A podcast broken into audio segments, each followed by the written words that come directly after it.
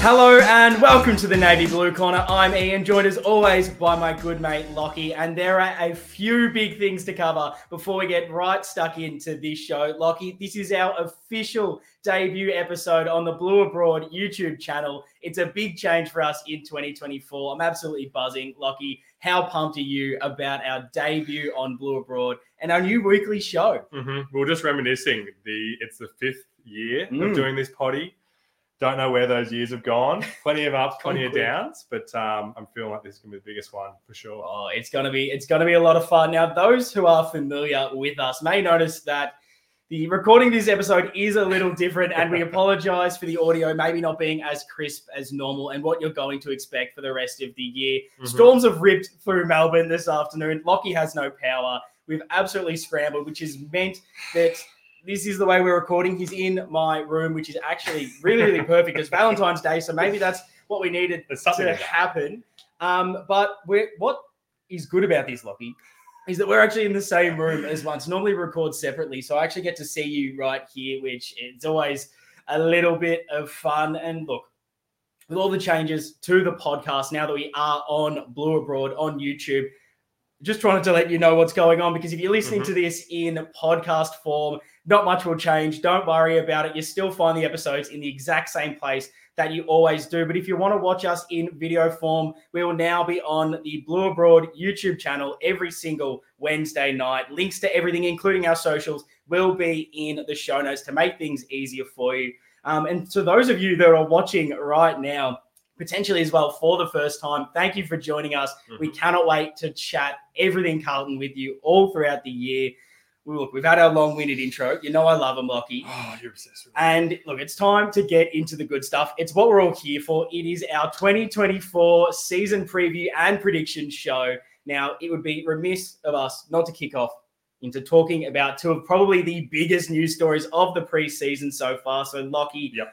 I need to get your thoughts and reactions to the unfortunate injuries to both Jacob Weitering and Jack Silvagni. So, Sauce will be out for the year with an ACL, which is horrific. Mhm. And Weeders at the moment looks set to miss the first two rounds with a calf injury. News tonight saying he's on track for round three. So I have to ask, Mhm. how big a loss are those two? And I guess what was your reaction to the news when you heard it? Yeah, they're definitely. It's both. It's massive news Mm. for both, obviously, in their own ways. I think with the goals that we have as a club this year, any kind of long-term injury like this, almost to any player, just changes the whole dynamic and vibe. Even though Weitering and Sauce both have very different kind of places in the team at this stage, I think the Sauce one is a big one. It's you know, there's lots of questions outstanding over the ruck situation, for example. He's a piece of that equation that changes things up.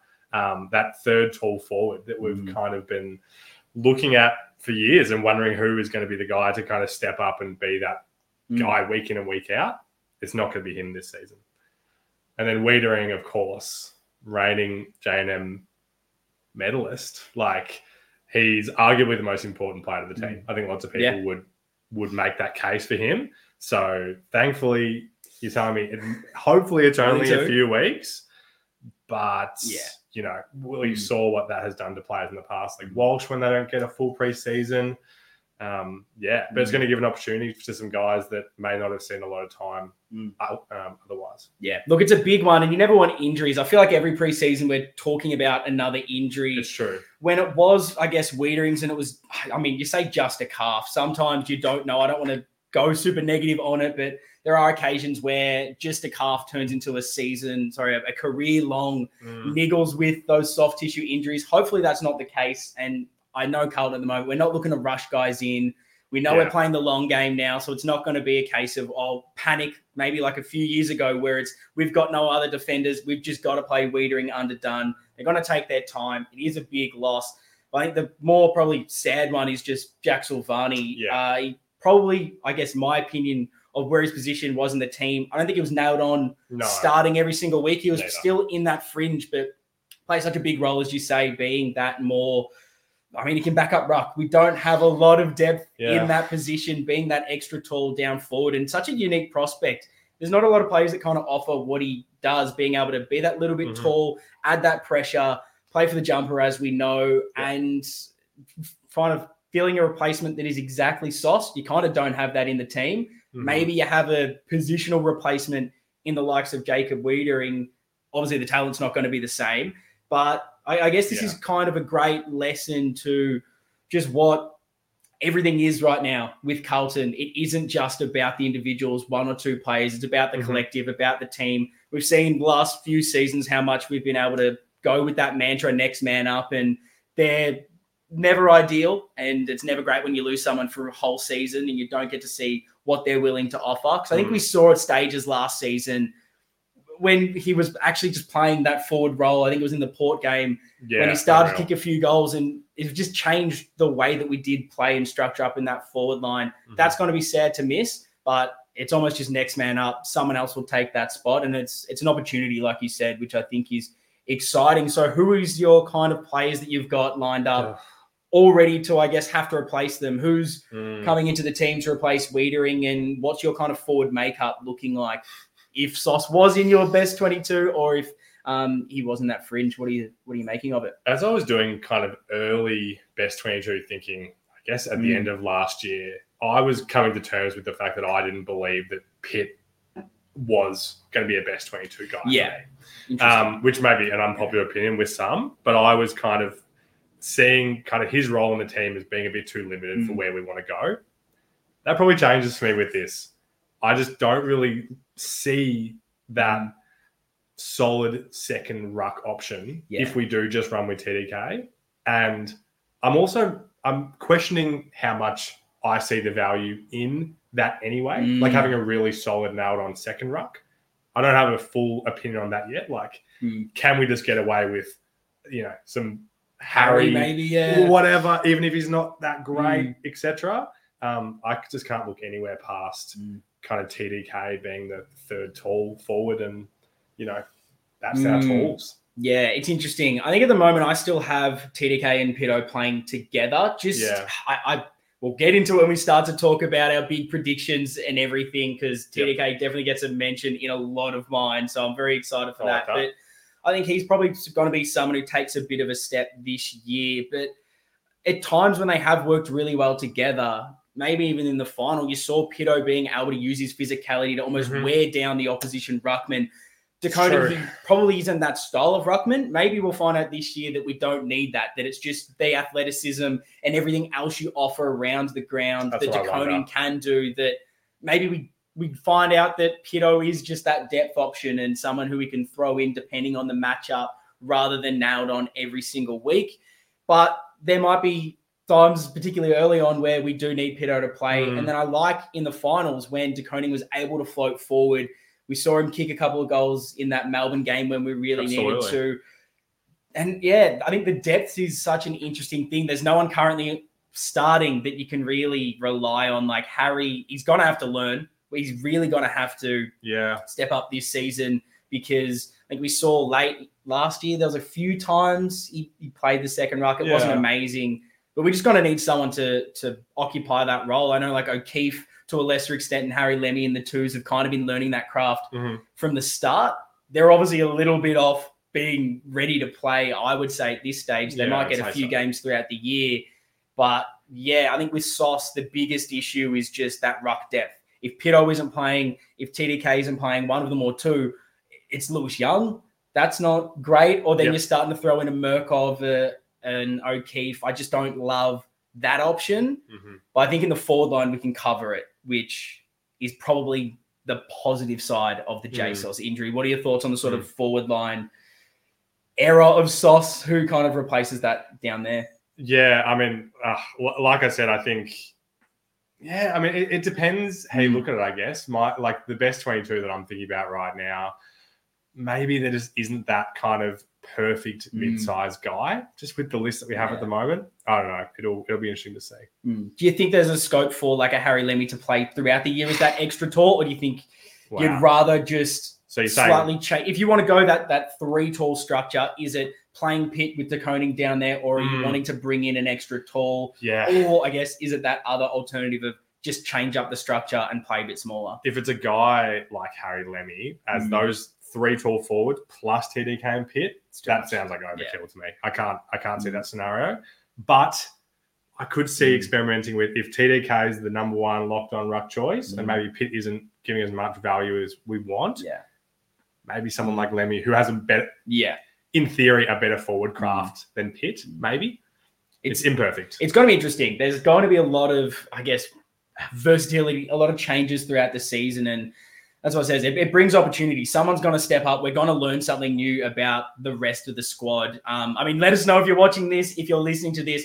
Who replaces Sauce? How did you see him before he got injured? Was he in your best 22? What do you make of the rucks, I guess, in the stocks after that? Mm. Keen to get your thoughts on pretty much everything we discussed. will be in the comments following along the whole time. So it's going to be really exciting. And then I guess just lastly, Weitering Yeah. for those first two games.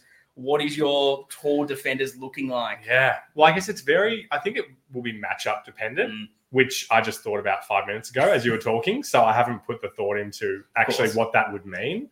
For me, the hierarchy in terms of players that should be in the team, Mm. If you take Weitering out, Yeah. I would say McGovern would be the most important. Mm. Then for me, Kemp, Okay. Marchbank, Young. Yeah. That's not to say that I wouldn't maybe prefer Young over Marchbank structure wise, with Mm. Weitering be the guy out. But yeah, I'm guessing you probably have a Mm. different hierarchy. Yeah, you're probably higher on Marchbank than me, maybe at the moment. I think so. I'm always very Yeah. high on Marchbank. I'm bullish on, on Kemp this season. Yeah. I, I think, again, it's that weird thing of so many of these guys are going to play at certain different stages. And Absolutely. it isn't just going to be the case of it's going to be when Weitering's fit, Weitering, Marchbank, and McGovern every single week. Kemp's going to rotate through there. Yep. It might depend on matchups, depending on how many tall forwards the opposition have. Yeah. I think at the moment, I would start simply by just playing Gov, Marchbank, and Kemp. I do agree with I you so on too. that. If you probably want a bit more of that traditional lockdown defender, then maybe a Kemp comes out for a Durden. I probably have him currently over Lewis Young. I'm interested to know what the listeners and viewers are, Wow. are thinking on that. I mean, Lewis Young had such a good season two seasons ago. He did. Last year really soured on him. Mm. And I just, I think because you've got guys like Marchbank, guys like McGovern that can use the ball well, that can take the game on, do all of that. Yep. If I'm looking for a really big, big key defender, someone tall that can just do that lockdown role, I maybe trust Durden slightly Wow. more and just his decision making. I feel a little bit safer. There's times where Lewis Young, he gets the ball. It's like, is he just going to turn it over? He doesn't look good by feet, by foot. I Mhm. just, I feel like there's more prone to a big error from Lewis Young. Like Mm-hmm. he's high and low. The difference between that I get that. sort of it's a it's, it's a lot of disparity between his best and worst. Whereas at least Durden's kind of Mm. here. I don't know if that's the best God. alternative, but again, yeah, I think I'm at least with you where I'm going the best three defenders we have, and that's I guess Marchi, Mm. Gov, and Kempy to start. Yeah, I hear that. I mean, damn, Mm. I did not even put Durden into my thinking for this Uh, question, to be honest. So it'll be, Mm. but I wouldn't be shocked. Yes. I wouldn't be shocked if they if they did out. I guess. And I think, I mean, see. Lewis Young, we saw how good he was. He can definitely get back Yeah. to that form at some stage. Definitely not writing him off. Agree. The other, I guess, main news, which we'll touch on just quickly, was leadership group was announced Yep. for the year. Slight little change. Only the one addition Yeah. in Charlie Curnow being upgraded to the leadership group. I guess what were your thoughts on Charlie being added, and I guess your thoughts on the leadership group Yeah. overall, if you do have any. Oh, not a whole lot. I think it's a great Mm. vibes move. Why not? That you know, he's Mm. One of the faces of the team. It, it makes sense that that he's you know addressed Mm. as a leader in that way. I like the leader across every line. Yeah, like little narrative there. That makes sense to me. It it feels right. Yeah. He's about to be a three-time Coleman medalist, so it makes sense. Exactly. I think that was probably the main thing that we somewhat spoke about throughout last year.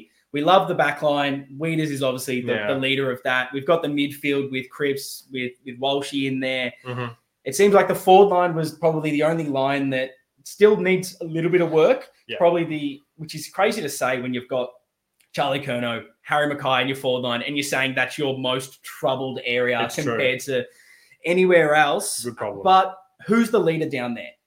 Charlie Curnow, who's won the Colemans. He does everything right on the field. Is he the right leader? Yeah. That's a question I'm not sure I can necessarily answer because I'm not inside the four walls. yeah, I'm probably just going to trust the club on that one. They're going to know everyone and, and what it's like. Yeah. And I guess when Charlie Curnow tells you to do something on field, he's clearly got the footy IQ. He knows where he needs to be, Mm. whether he's going back down in defense against Gold Coast and taking the match saving mark, So whether true. he's field kicking is, is finding the right player. He seems to always make that right decision. Mm. And maybe this is something he needs to take that next step for himself as well a new challenge, a Yeah. bit more responsibility. Apart from him, I'm not sure who you give those reins to. So for me, I think I'm happy that we've kind of got that leader on every line. I think it's a really positive step as we head in towards 2024. Yeah, nailed it. Nailed it. Absolutely love it. So now let's get straight into really the season preview. This is the big Let's question that a lot of people will want to know the answer to, and I want to know along with the viewers. Chuck in the comments throughout, and if you're listening in podcast form, head over to the socials at Navy Blue Corner and drop us a line throughout the whole episode with all your thoughts to this. Mhm. It's expectations. Now, we made a prelim. We were one game away, 17 points, I guess, away from playing in a grand final. Also close, but it still feels oh so far when you don't make the big dance. I guess what are your Mm. what are your expectations for this season? Do you have a bit of a pass mark? I know you hate this sort of Boy, do I hate it. that kind of question, but I just want to know where you sort of see things heading in and, and what's your kind of marker for success in Totally. 2024. no, it, I really I hated this question last year, but I've softened. Okay, I like I've that. softened on like it for that. sure because I don't know. It feels a lit a bit more linear, maybe Mm. like our progression from here, and maybe I'm more confident as well. Like I think I think finishing top four for me Mm. is a pass Yes. for this year. Think like extrapolating that further, like if we then went on and lost those two games, finals is such a weird Yeah. beast. Mhm. So matchup dependent, so week by week. So I- I'm I'm happy to say that if we finish top four, that's acceptable. Yeah. Yeah. No, I honestly it's it's tough because you're always like premiership's the goal. That's all we want. Mhm. Clearly that's the success or failure of the season. You don't win it, Yeah. it's a failure to some degree. There's obviously learnings you can get. I think I'm I'm looking at it at the expectations top four because we saw last season how important making top four is Oh. a home prelim. We play Brisbane in Melbourne, whole different ball game. I know Totally we stormed out in that first quarter and Yeah. weren't able to hold on, but I think if that happens in Melbourne and we take that lead going into quarter time, I you. just don't think Brisbane get near you because of that home advantage, because of the crowd, Yep. everything involved in it, and then just the the season itself. Having to play the extra game, like you give yourself that week Massive off, the second chance, and I I think that that's just such a big thing. It seems so ridiculously hard to win it from outside the top four. Not something I maybe Yeah. understood until last season, just Yeah. how difficult that is. And Yep. I think probably the other thing that I'm looking at for this season is, as I said, Premiership's the goal. I, I'm not trying to dance around that and say that it's not, No. but this is a window right now for me, a tangible window based on finally something from the season prior, not just hope. The list is primed, the ages are there, we've got the talent.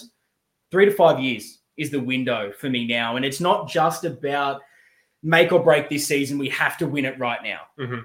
There's a degree of that. I guess you can always argue and say you've got to take your moment when it's there. Was last season that? Potentially, we won't know until we review it in a few years. But. I just think right now it's about that sustained success, which is going to be making top eight for the next three, five years. You see how hard it is with a team like Brisbane. They've constantly made Yeah. finals. They weren't able to get there. Even Geelong, almost like the best case for it. They've had such a good team over that last bit. And it took them years and years of finals failures with that group to finally get one Mhm. with, you know, Paddy Dangerfield right there at the end there. So True. I think that's what it's about. Being there every single year. There's no guarantee it happens in one. So you just got to sort of Yeah. look at these next three to five years. And if we keep grinding it out, one of those years, at least surely, it will happen for this group. So yeah, I'm not Yeah. as make or break. We don't win it this year, it's over. No. As long as we're just constantly battling it out, getting that finals experience. I think that that consistency of making finals is going to really brew the, the premiership success.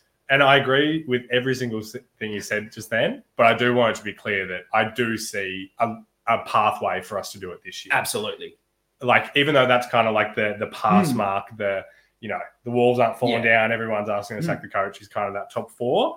There's Yeah. absolutely a world where Oh. we do it. Absolutely, because we saw last year our best, particularly in that stretch where we were just unbeatable Yeah. right near the end, just before finals. hundred percent. Literally, we're playing the best football out of anyone. There's no reason Yep. why we can't do that this year. Kind of takes me to the next question, which is so okay. We made the prelim. Hmm. what do we have to do to take that next step to be the premiers this season? You alluded to it there, so I hope you have an answer. I mean, what needs to change? We were close, but we need to take that next step. I, I want you to lead it off because my answer is airy fairy Mm. at best. Yeah. Okay. It's. I feel like I'm somewhat similar. I don't have a definitive. This is the one thing. Oh, if this player does cliches. this, I feel like I'm a little bit the same. My first one is what we touched on was top four. Top four minimum Mhm. clearly gives you that second chance, gives you the home prelim if you make it. And I just think, as we touched on, that's just gives yourself the best opportunity. It's just firstly. historically Mm. just so much harder. Yeah. obviously. I think the next thing is just consistency all round. We that was my number one point. we can't have Consistency. literally we, we can't have the ups and downs i think of last year one mentally for the players but you look at what we had to do at the end of last season just to make finals and what Yeah. that would have taken a toll out of them mentally physically we were having to scrap and scrape every single game we had to be perfect Mhm.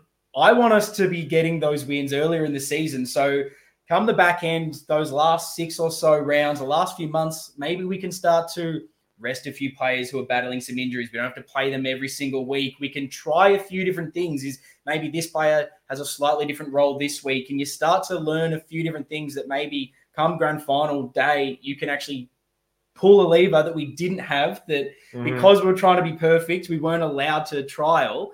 And so for me, I think that having that Yeah. consistency throughout the season just allows you more scope to experiment and just have a bit more of a calmer stretch into Mhm. finals. What was your kind of take on the, Oh, on the level of consistency? Yeah, oh, not not much to add to that. I think you're right. Like we were just we were battered Mm. by the end, and yeah, and I, I mean also just like it can't be Mm. understated the mental stress and everything that would have been, you know, even though even though everything we're hearing is that they stayed together really well, and I believe that. Like it, it's impossible for it. Not to have had some toll, like that stretch of the season. One more loss and we what don't make finals? Like it's insane the fine Yeah. margins we put ourselves into where we basically could only afford to really lose one game in those last few, which is just insane. Yeah, so consistency would would take Mm. that away.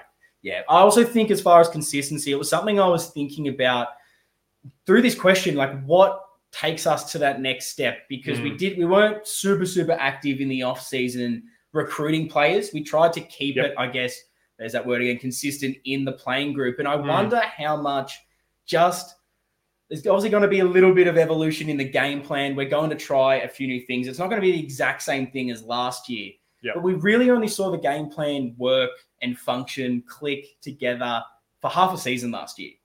Mhm.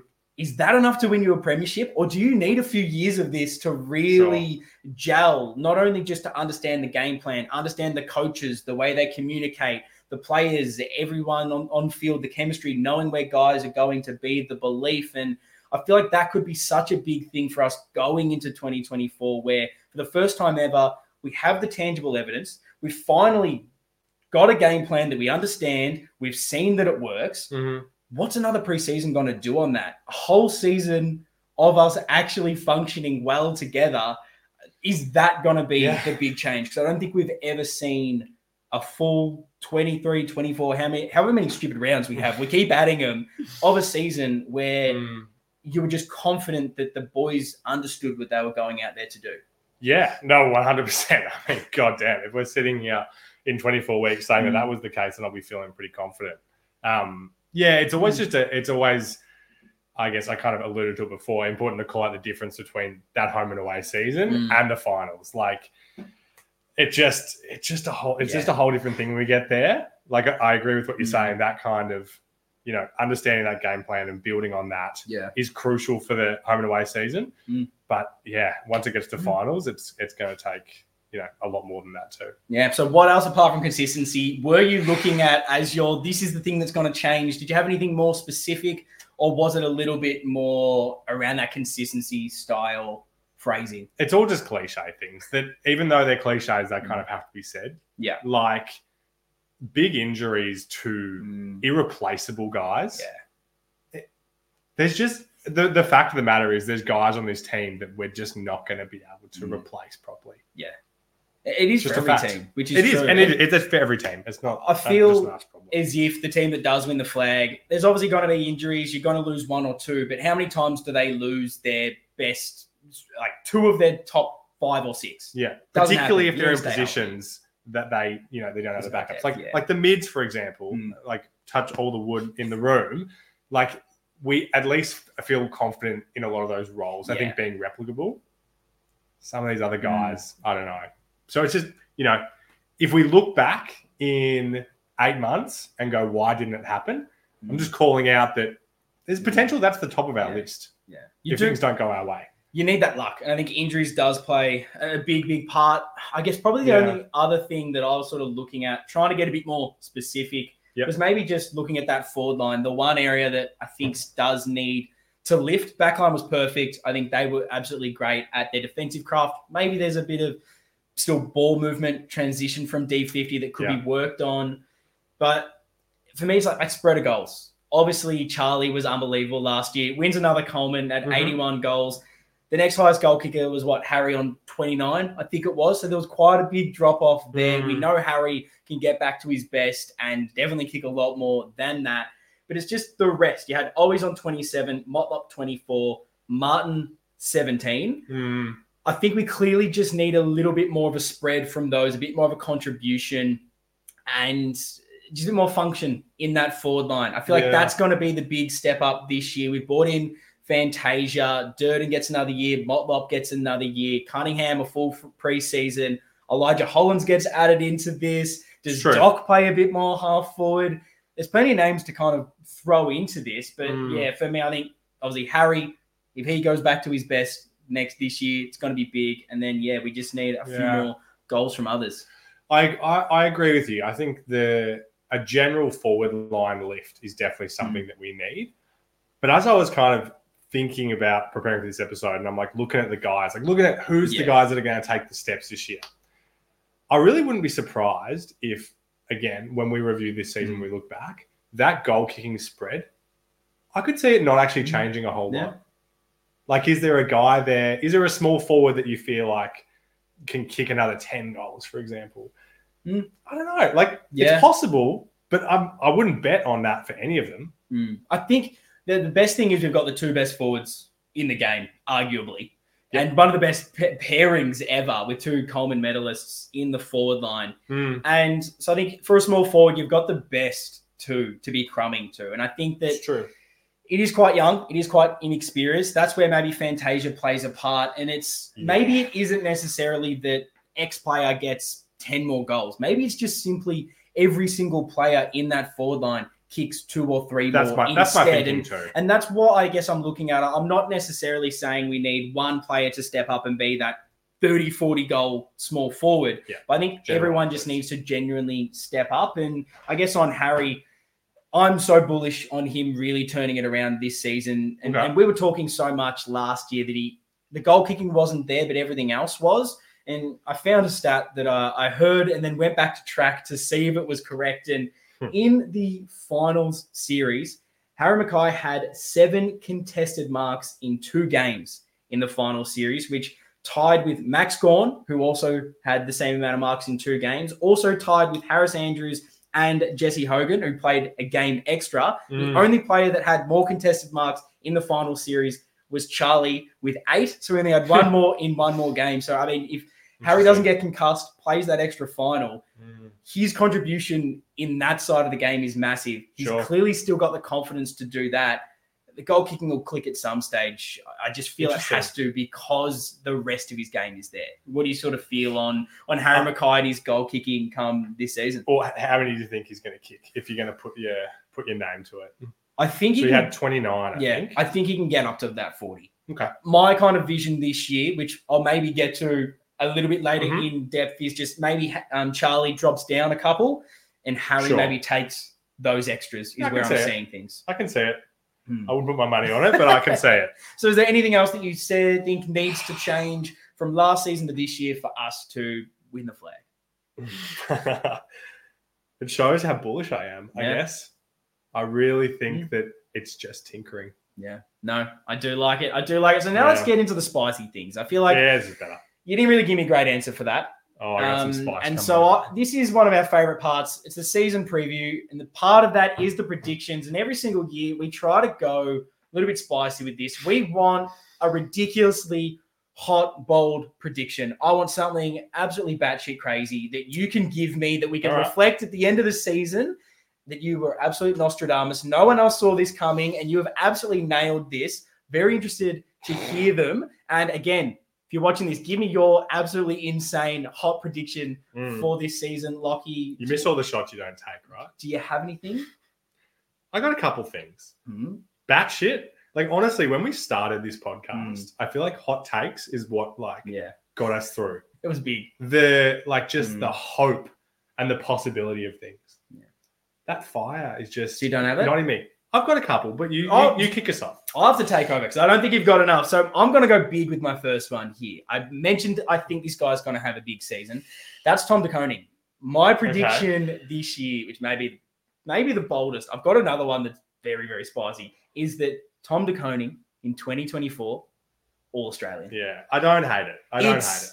It's a bit crazy because I think if you're looking at the All Australian team, there's normally only really Yeah, one so- ruckman. Maybe because of his forward craft, he can get in there.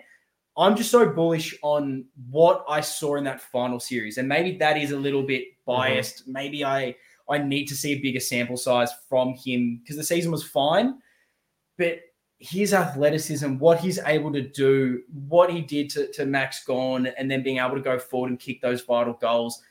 We've been saying it for a few years now. We've when's it coming? When's he finally going to click?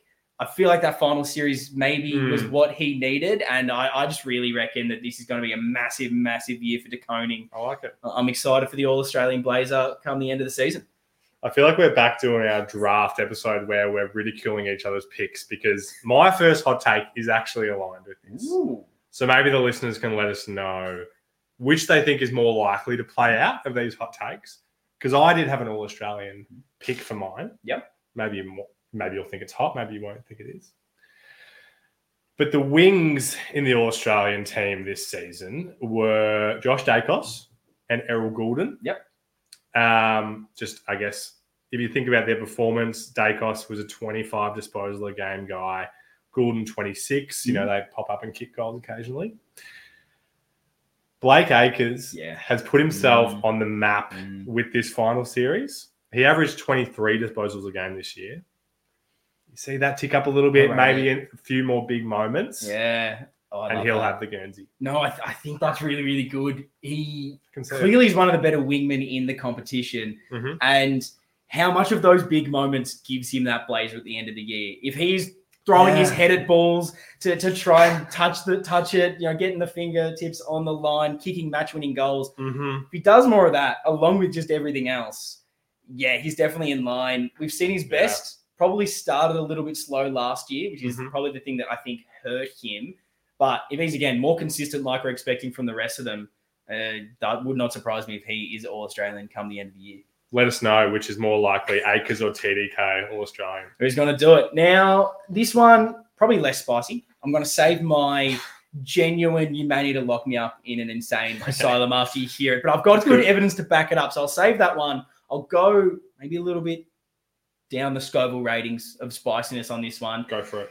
I've got a man who's always my favorite. I love to spruik him up. So I'm doing it one year again. We're rolling in his back in my love for Jordan Boyd. Mhm. I am going to say that he becomes an absolute lock in our team, best 22. You can't take him out. And he's going to become one of our most important defenders, basically just due to his run and gun and then also his transition by foot.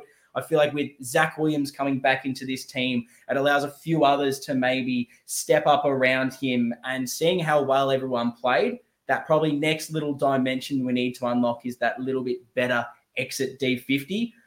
Look at that last Okay. final against Brisbane. I reckon that first quarter he was almost best on with his intensity, what he was able to do, rebounding off halfback. I'm just, I'm real. If I'm bullish on TDK, I'm almost Mm. more bullish on Jordan Boyd. Is my man, and yeah, I reckon he's going to be a staple and such an important guy come the end of the season. Not a fringe like he's maybe starting. You're right about the Scoville rating. I'm not convinced that Yeah, actually falls into the hot take category, but I, I agree with you. But you say that you, that Boyd can be that guy. Mm. I assume you think Williams is going to be a guy that comes back and is Mm. a regular. to you know it's going to be a hard, you know, it's going to be a difficult Mm. mix to crack in that half back line. But yeah, I, Okay. bel I believe in Bordy too. See, I don't like this. I don't think it's This that is- hard. This feels like the uh all the two last episodes we did, the Guess the 22 where we were absolutely abusing each other, and then also the draft episode. It feels weird being in the same room. Maybe it's that I felt a bit better behind the keyboard. I felt like I was able to are a bit really throw those throw those jabs. at You now you're here. I'm a little bit intimidated. Yeah, I'm You're a little bit, I feel like you got the I feel like you got the, the higher chair. You've really you've come in. You into have my given us a good you've- chair and here. you've absolutely you're just domineering over me. I'm a little bit worried, but No, no, okay, no. you've you've absolutely ripped to shreds my Jordan Boyd. You tell me he's a dud. He's not going to play any games this season. That's fine. You don't like it. I think he's What do you got? great. What do you I- got? I, think No. he's great, and it's like it's like saying I Sure. don't know. Sardi's going to be a great player this season. Like that's very really Okay. hot from you. Anyway, Okay. What do you got? but this was the problem. When I was thinking about hot takes, so many of my takes were so, So, lu- hot. I don't so know if you can hear this, but. I think the fire brigade are ah. coming past us. They're hearing about this. I don't know if this siren is getting picked up by the mics because that's the loudest siren I've ever heard. But I stand corrected. they're they're on standby for this, so you better not waste their time. look, look, brace yourselves. No, don't need to brace yourselves. I, as I was thinking about it, again, I'm trying to balance things that are maybe people would say are unlikely, but I can really stand behind and believe. I think a lot of people, when they saw the fixture, Yeah, penciled us in for a loss. against Brisbane. Mhm. Yes, I think a lot did. I reckon we're going to win opening round Yep. and start our season well. Why? Like you were talking about before, Hmm. the battered and bruised Yeah. scenario that we went up Okay. there with while they were fresh. Whole different ball game. Round uh, the first round of last season, Yep. Lions lost by nine goals. Slow starters. Maybe Can we catch them off guard with the perfect revenge? I don't know the it was odds. against Port, wasn't it? It and was. Port, and that's when I put um, Horne-Francis straight to me Supers team, and Had it was go. downhill from there. So yeah, I'm a little bit worried about, I guess, opening round with Brisbane, but maybe that's just what we need.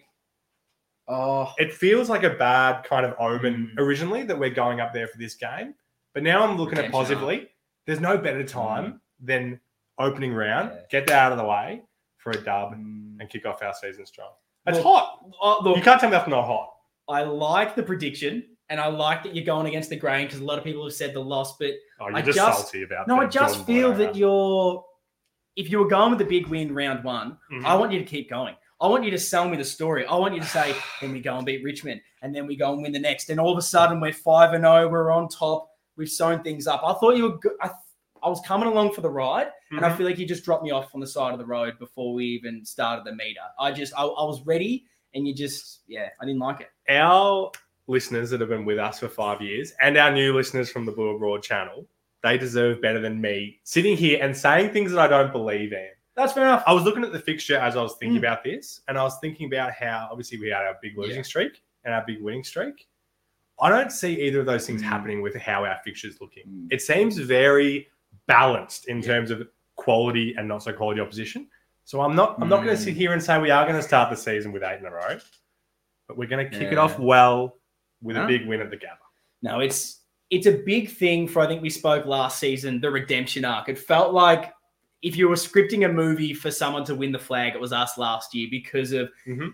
What happened, what transpired, and then the teams we started beating. It was all of a sudden we're, we're beating St Kilda when we always seem to lose against them coming from behind. We're beating Gold Coast in Gold, Gold Coast. Coast. We're, we're beating Collingwood. You've thrown that away. We've beaten Melbourne. We, we're beating all those teams that we always seem to lose to. The only real ones that I don't think we've completed yet are Brisbane in Brisbane Mhm. and Adelaide in Adelaide. God, You tick Christ. off opening round Brisbane in Brisbane. God, the lids. The, we still haven't found it. Oh, from yeah. last They haven't season. been put back. on. They they're not putting it back on.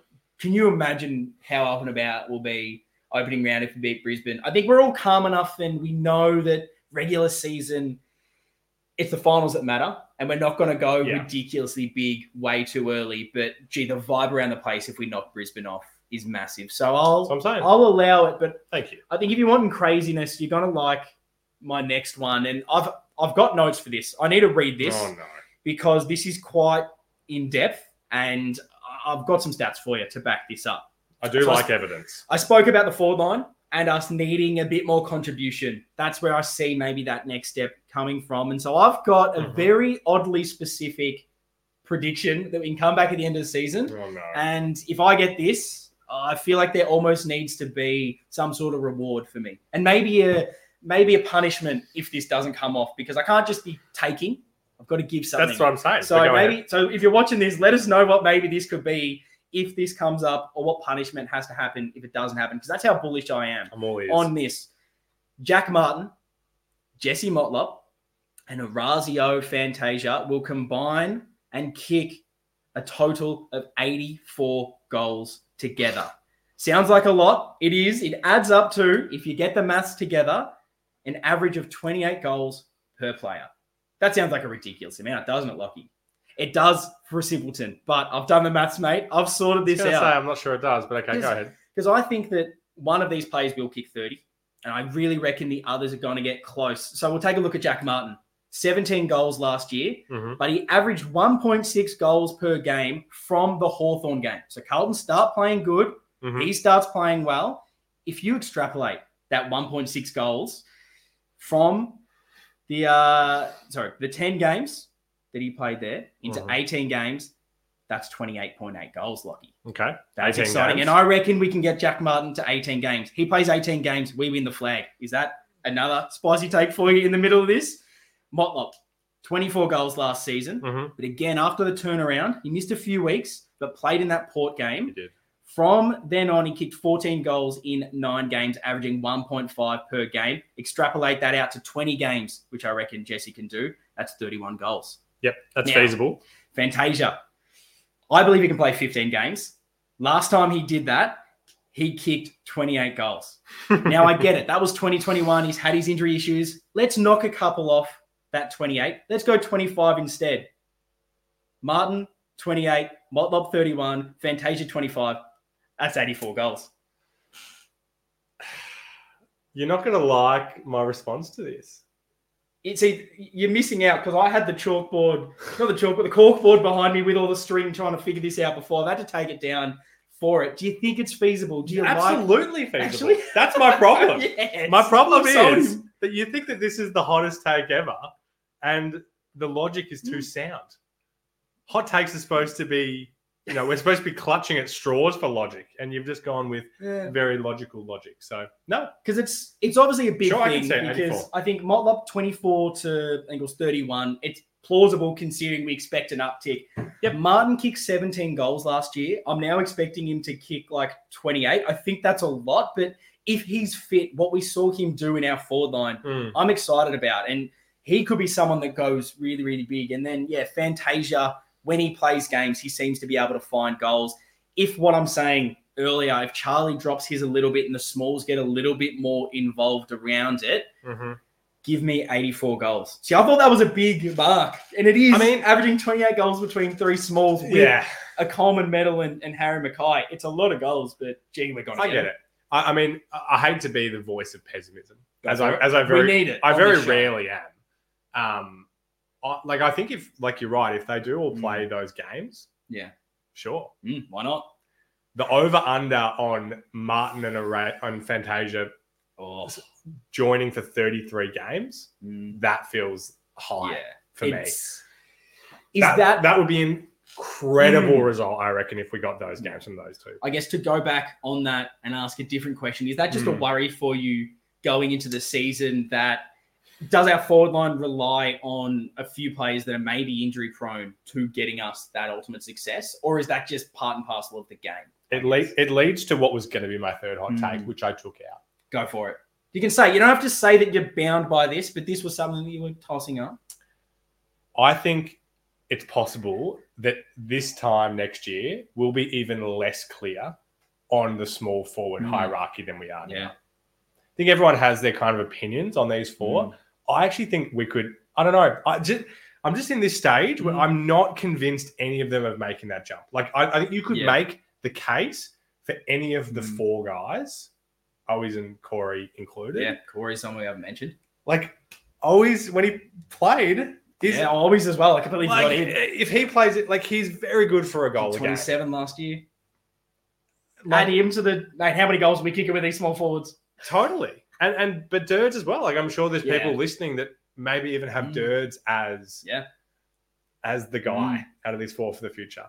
So that's my feeling. it's the biggest open position and biggest competition of spots where you can make the argument for everyone and maybe it's not perfect because uh, not many of them have really proven it for the whole Mm. time there's been injuries there's been issues no one has been like for a full season i've been the number one you're locking me in every single game Yeah. that's a potential problem the fact that they're going to be hungry or fighting for that and you can even maybe throw like a, a fogarty into that as well i know he plays a slightly different role a little bit more defensive than your goal kicker. That's what I was going to say. Does he end up kicking more goals this season because he's in that team more? The ball's falling to him, the footy IQ.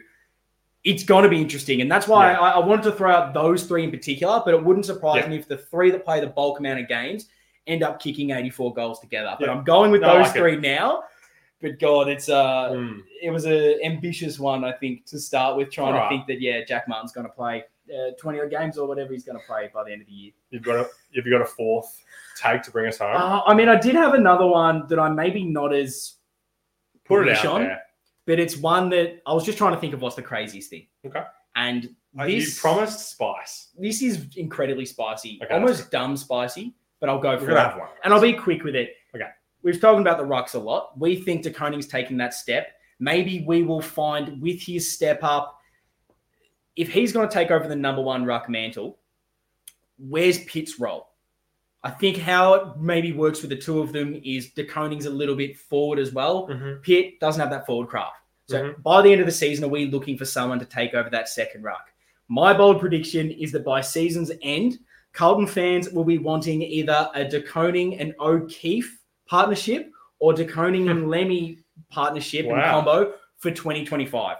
So it's one. not That's them good one. saying, you know, mate, come grand final, we're going to be throwing in Harry Lemmey, but it's more saying these guys have played incredibly well throughout the VFL season. They maybe played one or two games where maybe, Hmm.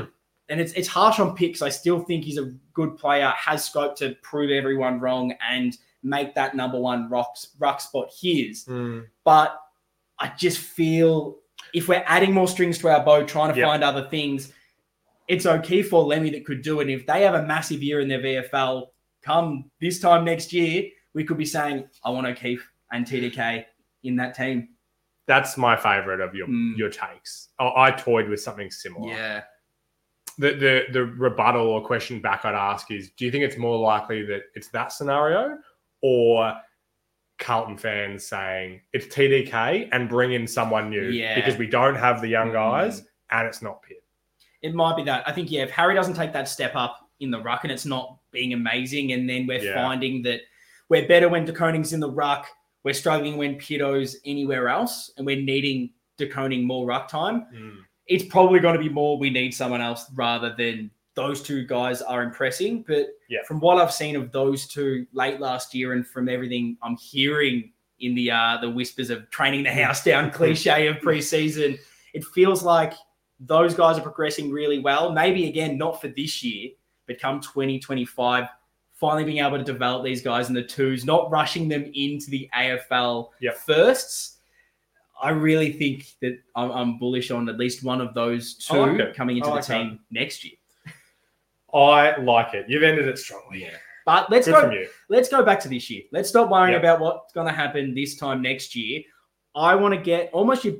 It's it's almost the younger brother of the hot takes. It's the players to watch.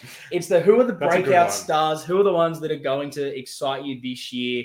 Do you have any left wing names? Who are you kind of throwing out there as your players to keep an eye on this year? I mean, similarly to the hot takes, where we kind of, I feel like we Mm. these were like a crutch for us, where Yeah. it's like we need to believe in some of these guys. It's it doesn't feel as clear to me. So I, I wrote down three names for Yep. watchers: Hit me. Moya Yep. Interesting. to be more impactful Moya, impactful. than I hate myself. you love that's it. You love really it. good. It's, yeah, thank you. That's really good. To be more impactful than maybe we expect. Yep. Fantasia, to to go back onto your point Yeah. before, that if he is healthy, And back to his best.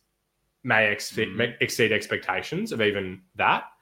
And then I think I, I put Williams in there. Yeah. It's like it's not an exciting Mm-hmm. one, but again, just when a player misses so much time, you never know what you're going to get, Yeah. And feast or famine.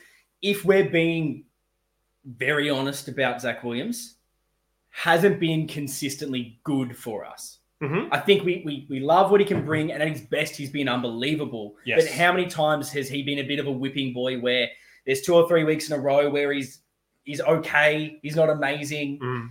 and you're going, oh, what have we done? Like, what have we paid for this guy to come to the club? Is could we have done some other things? And you see another glimpse of him have an absolute, almost best on ground kind of performance, like the That's- Collingwood game the season before. You go, okay, this is what we've got, but through injuries and form, he hasn't put it together the whole time. Yep.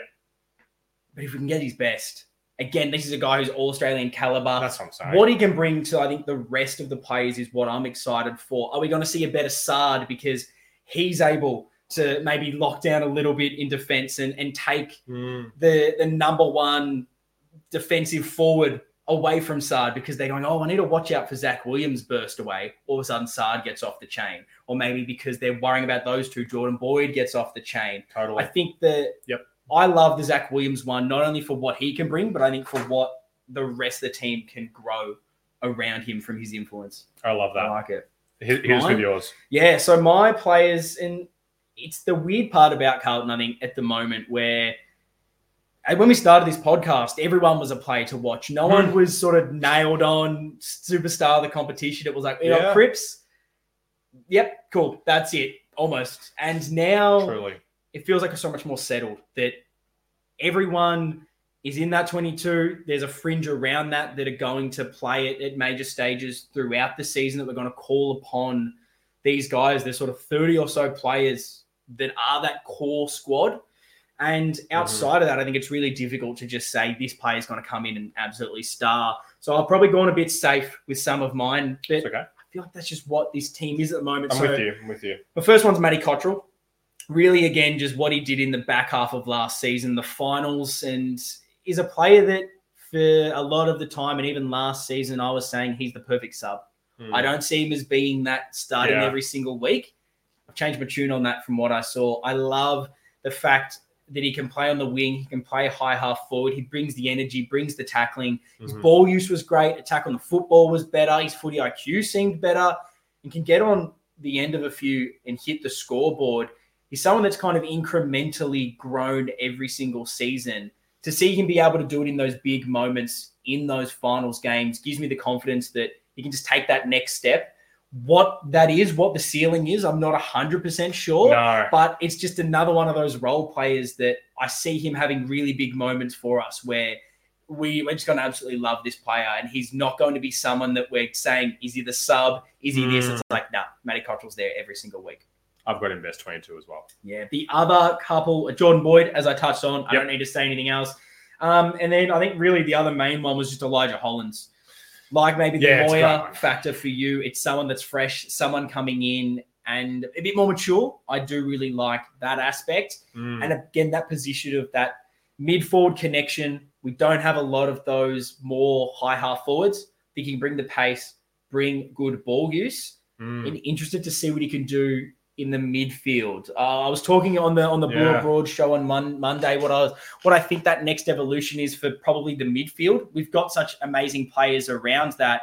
They brought in a Billy Wilson in the draft, seemingly for that burst and explosive speed. Mm. I think that's still something Vossi and Co are wanting. It's a reason we didn't see Cripps, Kennedy, and Hewitt always playing together, and they tried to change things up a little bit. Yeah. Is that Elijah Hollands that spends time in there? And that's why I think I'm bullish because he can kind of get thrown around, and there's maybe not that expectation Mm. on him to come in and, and set the world on fire. Yeah. Unlike Fantasia, where I feel like I have kind of expectations Mm. of what we're going to get from him if he is healthy and fit, I've just seen such little of Hollands that I just don't even know what we're going to Mm. get. Like the, the the the spectrum of what we could see from him Yeah. is massive, which is Mm. why he's a good one to watch. Yeah, it's going to be interesting. So now the the opposite of that, Yeah. the under the pump segment. Now Mhm. this it's a negative segment because you're talking about guys that are maybe under a bit of pressure. And not only am I interested to hear the players that you're nominating for this, but also your rationale Yeah. what you're thinking about when you hear under the pump. It's a very Yep. broad term. You could think of this in a lot of different ways. I want to know that. And it's almost a bit more of a rev up as well. These are players that we also want to see the best out of. We want to see them overcome this. But who's under the pump for you at the start of the season and why? I have thought about this one in terms of positional Mm. scarcity. Yeah. Like the kind of players that if they're not delivering, Mm. you, your spot could be gone and may not come back. Like, when are we going to be sitting here and saying that McKay's not under the pump? Like, when is he going to be able to shift that narrative about the Mm. Goal kicking Yeah. and things like that? I haven't got him here Yeah. because I think he's that, that's kind of a separate topic. I think Martin is my first one Mm. where if he doesn't get off to the start that you're hoping that he will, like just that forward line ambiguity, my God, Mm. I, I like he's been under the pump for us. Like Yeah. we always talk about him in this way. Do you put him in that basket? I don't think I do any more of what I saw last season. My there's obviously the fitness part of Jack Martin that I, I don't think will ever go away until we see him play a full season, Hmm. not have injury interruptions. But the other question mark that we had was just the form. How many times did we jump on the podcast after a harsh loss to maybe react a little bit too harshly? I remember I said at one stage, like, I'm sick of Jack Martin, and I almost like don't want him on the list for the fact that, and this was obviously me on being over the top. I wasn't 100% saying I, I wanted him off Yeah. the list, but it was me being like, I'm sick of buying into the hope of Jack Martin and him disappointing me and just not seeing that consistent form from him. Whereas Yep. back into last season, I just thought he was so important to our structure, so important to what was working well in that forward line. His position, his ability to draw the opponent away from the space, his tackle pressure, his goal kicking, his marking overhead. Now with Jack Silvagni out, I think he becomes even more important due to what he can do physically Yep. a- above his head. But uh, I guess, yeah, with that injury issue, I find there's always going to be that question mark. But for me, the form, I probably disagree on it, thinking that he's done enough in the back half of the season for form maybe not to be as under the pump. Hmm. But I mean, if he if he starts, if like anyone, if he starts the season poorly, there's That's the my competition for, for spots. That that my, that's my point exactly. That I Hmm. feel like a lot of these guys have a bit more of a leash. Whereas for him, if he goes back to those dark days, Yeah. we're gonna be sitting here and you're gonna be talking about him in that way again. I feel. It's just it's so difficult for those players where he's going to have weeks where he doesn't touch the ball. And then he kicks four the next week. So he might just be a That's guy why that he's under have to, yeah, it's an interesting one. I Yeah. don't mind it. yeah. Do you want to hit me with one? Yeah, I'll, I'll go with my first one, which is maybe a little bit harsh. And it's mainly just because I still think he's a bit young and he's got time to develop. I'm not writing him off. Okay. But Jack Carroll is someone I'm putting in the under the pump Okay. category for the sake of, much like maybe Brodie Kemp last year, it's not so much that I'm saying this is your season to prove it or you're delisted, you're off the list, but more I'm yet to see what it is that Mm. I'm meant to really get excited about Mhm. with a with a Jack Carroll. I still think there's the potential, but he probably in the VFL compared to I guess maybe a Jaxon Binns who showed so much last year. I haven't seen that four game stretch of of Carroll where I've gone, holy shit, this is that player that he's still got some deficiencies, but look at all those amazing traits that he's got that I can see in a few years with more development. Here he is in the AFL in the first team. And now with guys like Fisher gone, Paddy Dow out of that depth in the midfield, Mm. he's kind of automatically taken that next step up. Ed Curnow, another one that's come out. He's forced. He's almost forced to take that step at some stage if there are injuries. And my, I guess, problem with him so far is I need to see something from him to get me excited. Not writing him off. He's still got plenty of time to develop. I like that we're taking our time with him, but I need to see something this year to get Yeah. me excited. I want to get excited. Show me. Yeah, I, I think that's a that's a valid one. I don't have, any- Mm. have anything to add. The, the second guy I had is someone on the other end of the spectrum. Yeah. As I was doing my best twenty two thinking, Mm. I think George Hewitt is a guy that if he isn't the best version of himself Mm. from these last couple of years, it's just gonna be interesting to see how that midfield mix is. Elijah Hollands, a guy like you said that we're thinking of getting more midfield time. Um, you know, Ollie Hollands, Mm. a guy that I see as being a midfielder one day. I don't know. I'm just unsure of the mix because we we kind of talked last season about like, can you play Hewitt in other positions Yeah. if he's not setting the world on fire? Again, the way I've kind of thought about this question is if, you know, if Sam Walsh has four bad games to start the season, Yeah. he's not going anywhere. Mm. But if Hewitt has four bad games and Kennedy's in the seconds, Yeah. Kennedy comes in and sets the world on fire. I could just, mm. I can Hmm. see a scenario where we may not see as much of him as we might have thought. Gee, it's an interesting take. That's almost that almost should have been your, your hot take. Do you think that- so? To a degree, I just think that I don't think it is. I would, I guess my where my brain goes on this is I would say by that logic, Matt Kennedy's under the pump a lot more than George Hewitt because George Hewitt's already ahead of him. But the expectation, I think, on Kennedy is so low because See? we're because we. I, I, I don't Mm. have him best twenty-two currently. Who was that? Kennedy. Yeah, I don't either. But I think because of that, his pressure to still maybe be around next year to a, if I'm going like way over the top on Sure, that sure. because he's not breaking into the team. I think George I Hewett, we know he's already higher, so he should be, I guess, in that conversation. Hmm. Where I was, I guess, thinking in, in what you were saying was the midfield mix in. I think George Hewett has a massive role to play, being the guy that just does the grunt work. I think you need that kind of player. Mhm. And I think that that's his role. And we've seen how good he is for that, being able to extract to the other players, allow Cripper not to have to go in and under and do that. Yep. But I, it is interesting. Do we find that, yeah, is, is if Hollands goes in there, either of them, and, and other players rotating at certain stages, does that, because of the mix and the way we maybe change the structure around that, do we need that extra inside midfielder? And that's a Hmm. big question. So I understand where you're going with that. I think I would just again say that because there's someone who is below him Hmm. in the ranking, I would say they're more under the pump. But Totally. gee, that is a spicy take from Yeah. you. I mean, I like that. I, I- like I- that you've gone bold. I think it's just different ways to think about Mm. this under the pump question because Yeah. honestly, like I don't, I don't necessarily think anyone is under the pump right now. Yeah, I agree with that. Sometimes in off seasons, basically every off season gone by, we've done this. Yeah. There's guys under the pump now. Right now, it feels like a bit of a, a blank slate, and there's a, a lot of guys in this list where they're in a part of the Mm. hierarchy where some bad form to start Yeah. the season. They're not going to be the whipping boy. Mm. So who are the whipping boys? Well, I've got my next one is it feels like he's been the whipping boy this episode, and I hate it because he's, he's genuinely one of my favorite players. I think he's one of the best blokes we have, having been fortunate enough to speak to him a couple of times. Yeah. Ripper I know where you're fella, want him to be in the best 22, think he can offer still a lot. But because we've talked about the rise and the ceiling, which we love on this podcast, the ceiling of a player like De Koning, Yep. it's it's Marc Pittonet being under the pump, Mhm. just because he's, he is that ruckman. He doesn't offer a lot around the ground. He's not going to go forward. If someone like De Koning takes over being that number one, Mhm. I, where's the role? What does he have to shift to be, to keep his role in that team?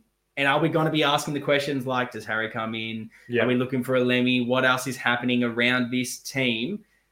And for that, I think he's under the pump. Do I think he can clearly make sure he's not under the pump by showing that physicality, mm, bringing the best out of De Koning by being that physical beast Mm. in there? Yes. And I think there's a role for him, but just because of the ceiling of other players around him in that position, the scarcity of it, yeah, I think Pitt's a little under the pump. Yeah, sure. Yeah. Yep. I don't have anything to add. Mm. I agree. Uh, He was on it. Yeah. I think he was the first name I wrote down, and then I took him off because I was like, I don't know. I, yeah, he's just in such a strange position. Yeah. This is the position we've been in Mm. basically every ruck year depth has just been since he's been here. for a while. Yeah, just doesn't Yeah. feel like it's gonna. I don't know. Is it gonna resolve this season? It might find out. What was your other one? Do you have one more? Uh, I- didn't actually have a specific name. Yeah. I just said the small forwards Yeah. because I had Matt Owies for that sake. Yeah, it's just the angle that I've taken with this Mm. question is that, my God, I don't think the leash is very long for Mm. any of the, these four guys. Yeah. And I'm talking about the four guys, the small forwards. Mm. But to your point, Fogarty can play this role. Like, there's other guys that could fall into this Yeah. category in these spots. Like, I, ju- I just don't think that you're going to be able to Mm. play too many bad games as a small forward this Yeah. year before someone else is getting a go. I agree. And I think where I was looking at the pressure being on Owies probably the most out of those is Mm.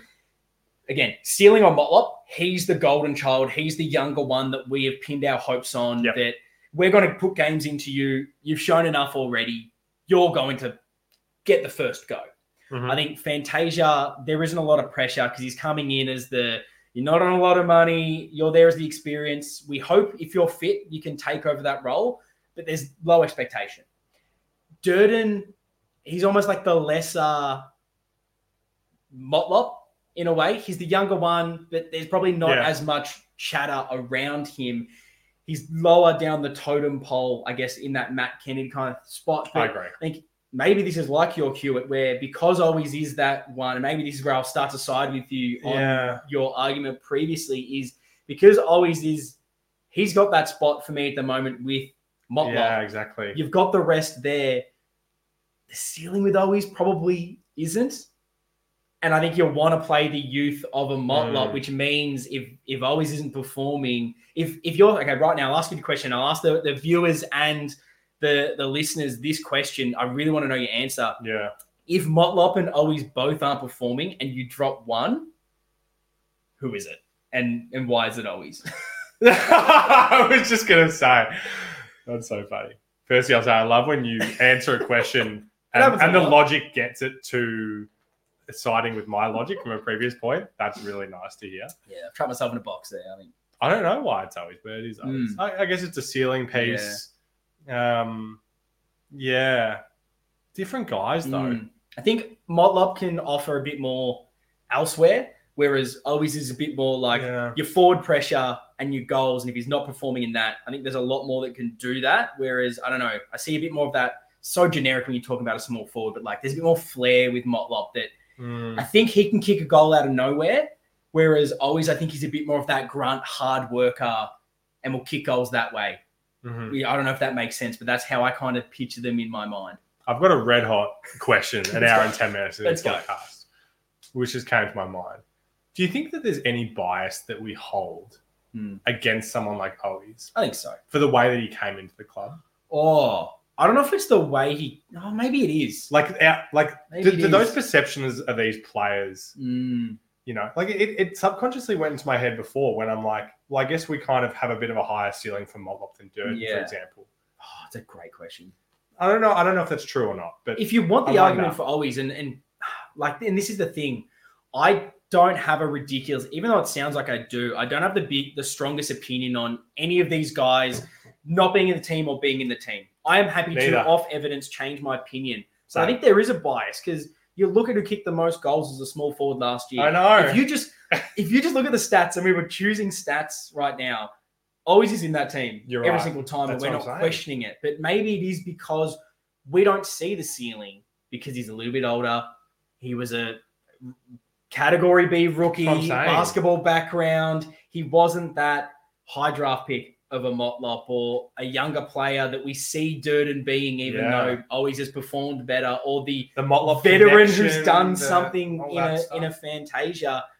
I think that's a great question, and maybe that's what we need to be doing more in checking ourselves when we are Yeah. looking at these players and coming up with why am I down on this player? And is it a perceived bias? Mhm. Because I think it probably is. If I'm looking deep down on why I rate Owies lower than some of these, it's the perceived ceiling I have in my head, maybe not based off performance, but based off their history and how they yeah, did come to Yeah. the club. That's a that's a great That's I bit of wisdom from you There for once. You're welcome. I did. I, I like to just like you bury the plugs in these Oh. episodes. I like to bury my wisdom. That's too. mate. That's the if I can be bothered or have the I time was just gonna say. to, to get a little TikTok clip going, which you need to be doing more. of. Hey, if you're watching, listening to this, and and you want to, and you're out there, and you're like, hey, I just want to be getting in that uh that social media field, and Mhm. I just want to be making TikToks. we cannot offer you anything monetarily.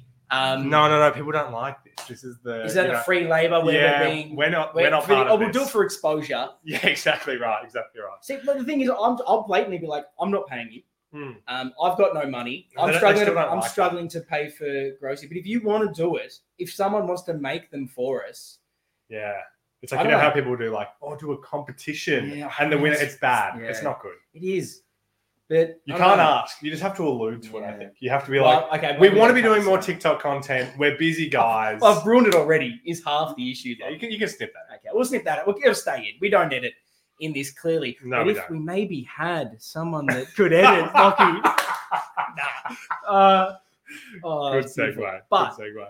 we've been going for a long time. Yes. The best part is these next few bits, these hot take predictions, we're almost going to spitfire through them now. They don't need a lot of discussion. Lockie, ladder position. You've talked about the expectations. Where are we finishing on the ladder? I bet we're going to have the same. Third. Ah, we're Ah! back. Bang, that's huge. See? 16 or 17 wins? Oh, Feels about right. I have not gone that far. Well, that's how that's how many third this. I think I went to do the ladder predictor and then realized I don't think it exists yet You're on- obsessed. on the AFL. I was ready to do every single team, every single game to see the top eight. I don't think they have it yet, or I don't know technology, which is also probably the case. True. Now, most improved. This maybe needs a bit of a why are they your most improved? Yeah. But who is it? This is one I did the most research on and was prepared to talk the longest about. Go. Ollie Hollands. Okay, why? 19 games last season. Two goals. That's a lot. That's got scope to improve. Yeah. I'm looking at this as where we kind of see this guy going. Mm, Big scope to improve. 14 disposals a game he averaged. His Mhm. highest was 22. hot. Who was it against? Fuck. Didn't have that every down. single time. That'll happen a lot. Uh, yeah. But I could see Great that game. I could see that average being more like 18, 19. yeah. Easily. Mm. That's a big improvement. How many running bounces did he have this season? Just the one. Correct. Isn't that weird? That's weird. I would have said two or three at least. Minimum. Minimum. Exactly. Like I just feel like these little things. It's like Mm. there's he's got so much scope to take that Mm. next step. Um, and just lastly, just I mean, this isn't why I think he'll be better, but he didn't finish in the top ten in the John Nicholls last season. Where was that for your hot take? Top 10 BNF finish. I predict he Add will this season. Add it in. I'll keep that for the end of the Splice season. it in. I like it. No, he's he's one way high on and exceeded expectations first season. A lot with his frame, probably maybe not ha- didn't have him Yeah. to play as many games as he did. Yeah, go even better this year. Let me guess, John Boyd. no, it's Tom De Koning. I've got him as all Australian. I've got him as all Australian. So I think step. that from where he is, and I did this last year where I think I had Chera as my most improved because I had him going from good to elite. Uh-huh. And that's probably where I see Yeah. De Koning. I was tossing up between an, a, a cultural type, but I feel like he had that maybe jump Yeah. last year where he's gone into the conversation. And so, yeah, I've gone the big, big leap of, hey, you were in the conversation for is it you or Pito to he's one of the best rucks in the, in the competition, not only Carlton. Um, I like that So that's mine. Now, this is something I wanted to do because we always do leading goal kicker. I feel like that's boring, Lockie. It is. It's always Yeah. Charlie Curnow, and you can say Harry McKay, but you've got two guys. I think we did say that from. last year. By the way. Yeah, we tried to do something different. Don't swerve. It's just we've got two guys you can probably pick it out of. Boring. That's not good. We've talked about the small forwards being hard to pick. Give me your non-key forward leading goal kicker for 2024. We've got the same again. Mop. Yeah. Yeah. Beautiful. I like it. I, I followed your formula Yeah. from earlier. I got him for 31, so I think that probably puts him just above it. Okay, so that's two of three that we've aligned on. Let's see how many more we can do. John Nicholls, medalist. Who's winning it? Three, two, one. Sam Walsh. Walsh. Yeah, well, you Three or four. beautiful. Okay. uh, we may differ on this one potentially. Nah, Premiership. nah. I think we will differ. Three, two, one. Brisbane. Oh, it's oh, that's Four not good. five. Not good for a Carlton podcast. Not good for our debut on Blue Abroad to say we're not winning the flag. We can win it. We will win the flag, but as we said, I think we could go a clean sweep here. By the way, it's a it's a three to five year window. We obviously can. I think we're maybe just one more year of final experience and then we'll win three in a row. But crazy things have happened. But yeah, I just think we can do it. it's going to be hard because they have that home game advantage. Ashcroft coming in, Duday coming in. Yeah, it's But they're going to start the season with a loss. Yeah. Well downhill. We win round one. Our flag, not theirs. I like it. Wooden spoon. Three, two, one. West, West Coast. Coast. Yeah. Their list is just Talk terrible. Yeah, they're not good. Don't need to talk about them too much. Okay, actually, I won't talk about them, but we did this last year. Do you Hmm. have a smoky team that isn't them north or I don't Hmm. know that maybe drops down and has the Sure. worst year ever? Do you have someone? Three, two, one. It. Oh, I don't have anyone. Oh, really? No, I give me. Richmond. Oh, I would have said Freo. Oh, really? I just I with the coaching situation, I feel like there's a lot of pressure on him at the moment if they don't perform because they were like they'll finals and they've dropped back. I worry for them. It's not that I think their list is bad. It's more just they're in that weird spot of like they don't know if they're a finals team or if they're rebuilding or what they're doing. They've lost a few players. They're that weird young area. I just I don't think they will. I want to say that right now. No, this is it a would, it would surprise me if, if a team like that just all of a sudden went, oh, what the hell happened? It all crumbled. The coach went. It all blew up. Yeah. Yeah. Richmond for me are just like Mm, like like if if Lynch gets injured, which is he even going to play? His foot's cooked, isn't it? Yeah. I just don't understand where that team's at at the moment. Yeah, that'll be interesting. That'll be interesting. Uh, Brownlow medalist. I think we'll be back on track. Three, two, one. Daicos. Oh, really? I don't think No. Walsh will win it. No. Wow. Yeah, I don't know why. Hmm. See, I finally put my Carlton lenses back on. Mm-hmm. I just think ba- based off last end of last season, he's Yep. now got the full preseason. Mm-hmm. What more does this man have to do if he plays every single game? I feel he's a known. That's what I wonder. I feel like he's a known polar. He That's just didn't pick him. needs the full games. That's what I believe now. He's now he's got the Gary Ayres medal in the back pocket. I think that's the- all that he needed. If he kicks a couple goals throughout this season, that's what he needs. We win a few more games. We don't have that patch of football where we dog shit for half a season and no one's getting a vote. He's healthy all year, gets the preseason. Mhm. That's the extra for me. Whereas I don't know what Daicos can do apart from, I guess, he did not get injured in the end So or suspended, whatever the hell he did. I forgot last season. the weird part for me, do you know how many votes he got this season? Who? Walsh. Couldn't tell you. Have a guess. Could I have a ballpark? No, no, no. Just if you How many did the winner have? uh thirty-one. 10. Five. Yeah. No, he didn't have a great year. That's the thing. It was the back half of the year, particularly finals campaign, and that's why I'm bullish. I'm so bullish. Recency Yeah. bias. They, he almost won a Brownlow a few years ago. Oh, he did. Give him the season and a full, proper, actual preseason, as I've said about five times now. Hmm. I It do. is. I do have him as our. I think he will be our leading vote getter. We But will I not. think Daicos. There is no chance in hell we have the same Coleman medalist. Oh, This is my, this is my bold prediction. This is my bold prediction right here. It's not Sue, is it? Oh, you'll find out. Three, two, one. Ben Charlie Curnow. Yeah. See, Curnow's the obvious answer. My only thing is, and I said this earlier, I just think Curnow doesn't kick as many goals. And because of that, everyone else plays better.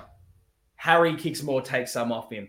Mate, my small forwards have got to kick about 100 goals for me to get this stupid prediction right. With all the injuries that are going to happen, It's true. I think that that just means instead of us kicking a ridiculous amount more goals than we kicked, they've got to come slightly off Charlie. We're a little less Curnow focused. I'm looking at the list of who else is there. It's old blokes. mm-hmm. It's a few that I like but play for crap teams that aren't going to win any games. I think Gold Coast, I'm bullish. I think they're going to play finals football.